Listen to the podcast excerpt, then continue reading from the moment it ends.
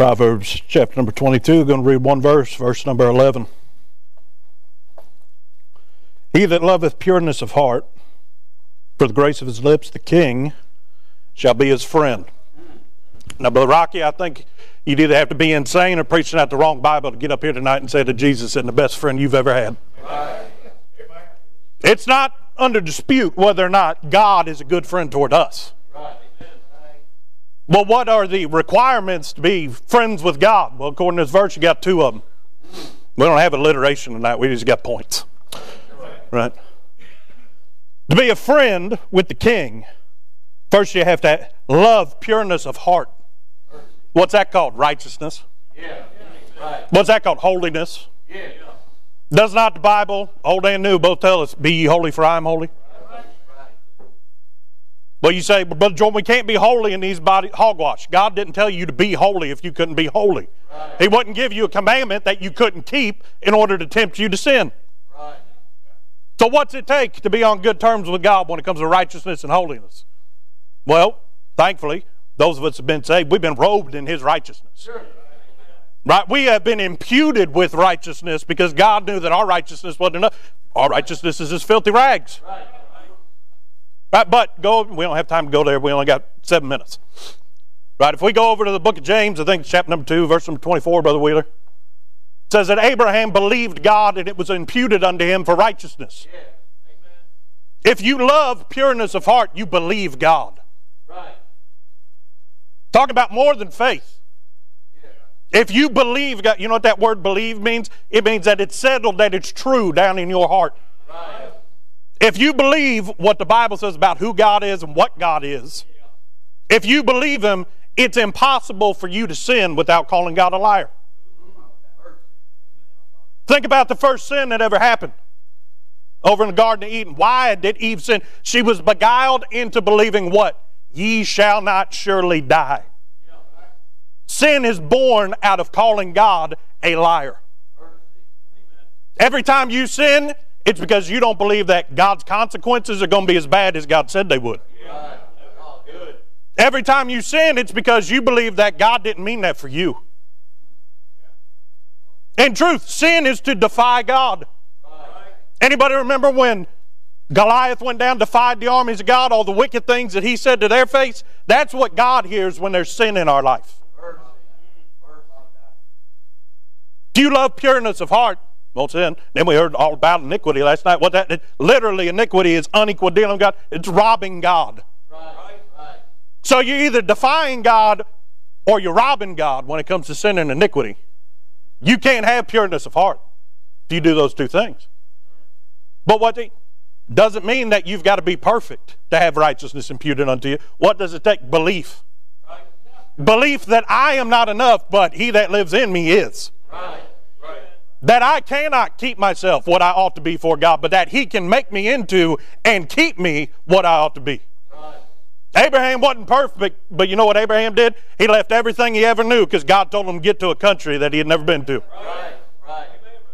Book of Hebrews tells us that he was looking for a city whose builder and maker was God. Why? Because God told him to go. He knew, believed that God was going to give him a city. Right. All along the way, what we just hear about. He laid his Isaac down. Why? Because he believed, the book of Hebrews tells us, that God was going to raise him up from the dead. Right. Did Abraham have righteousness because he was holy? No, he had righteousness because he believed God enough to do what God said.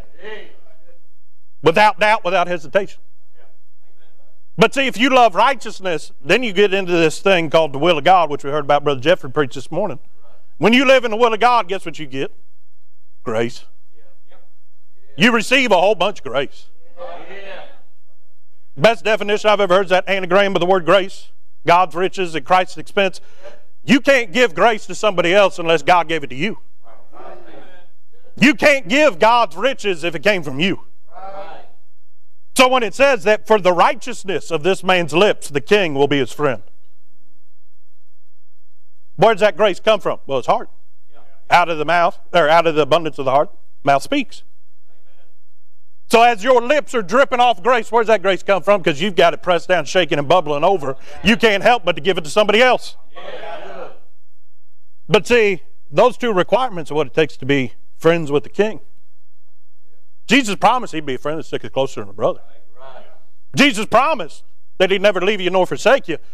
But see, in order to take advantage of the friendship, you have to choose to be the friend to the king. Someone can want to be a friend to you, but unless you agree to be friends, there's no relationship. Right. Right. There's a lot of people that are willing to sacrifice. There's a lot of people willing to give. There's a lot of people willing to do things just so that they can get on better terms with God. Very few people are doing it because they love him as a friend. Right. Wow. You know what that word friend is defined as? Webster's eighteen twenty-eight. One attached to another out of affection. The only attachment between you is the love that you have for the Father. Yeah. And where do we get that love? I mean, brother, we, we was talking this afternoon. Why do we love God? Because God loved us. Yeah. We love God back with the abundance of the love that he showed toward us. Yeah. Sure. Good. What's the requirement to be friends with Christ? You've got to be willing to love what he is. Yeah. Embrace it. Believe it. Make it a part of you.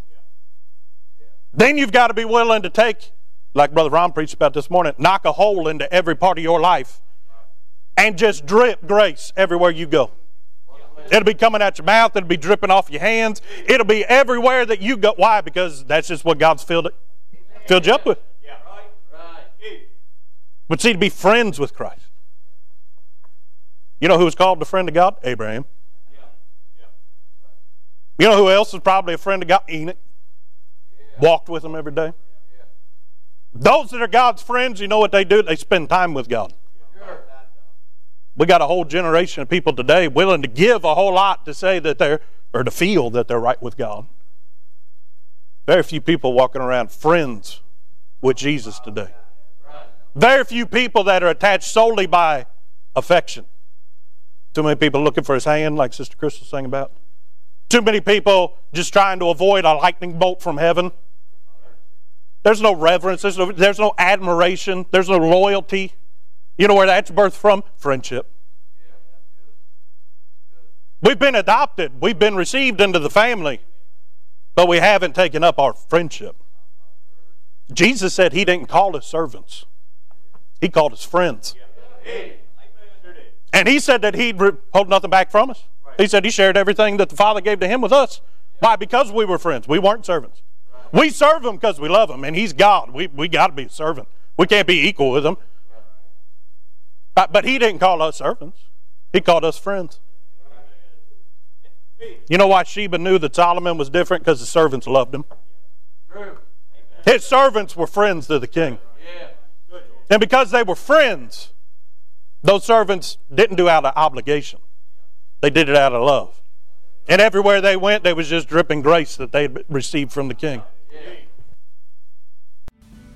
Thanks to listeners like you, I B C has had over one hundred thousand views on our YouTube channel. If you haven't already, subscribe today. And as always, thanks for listening.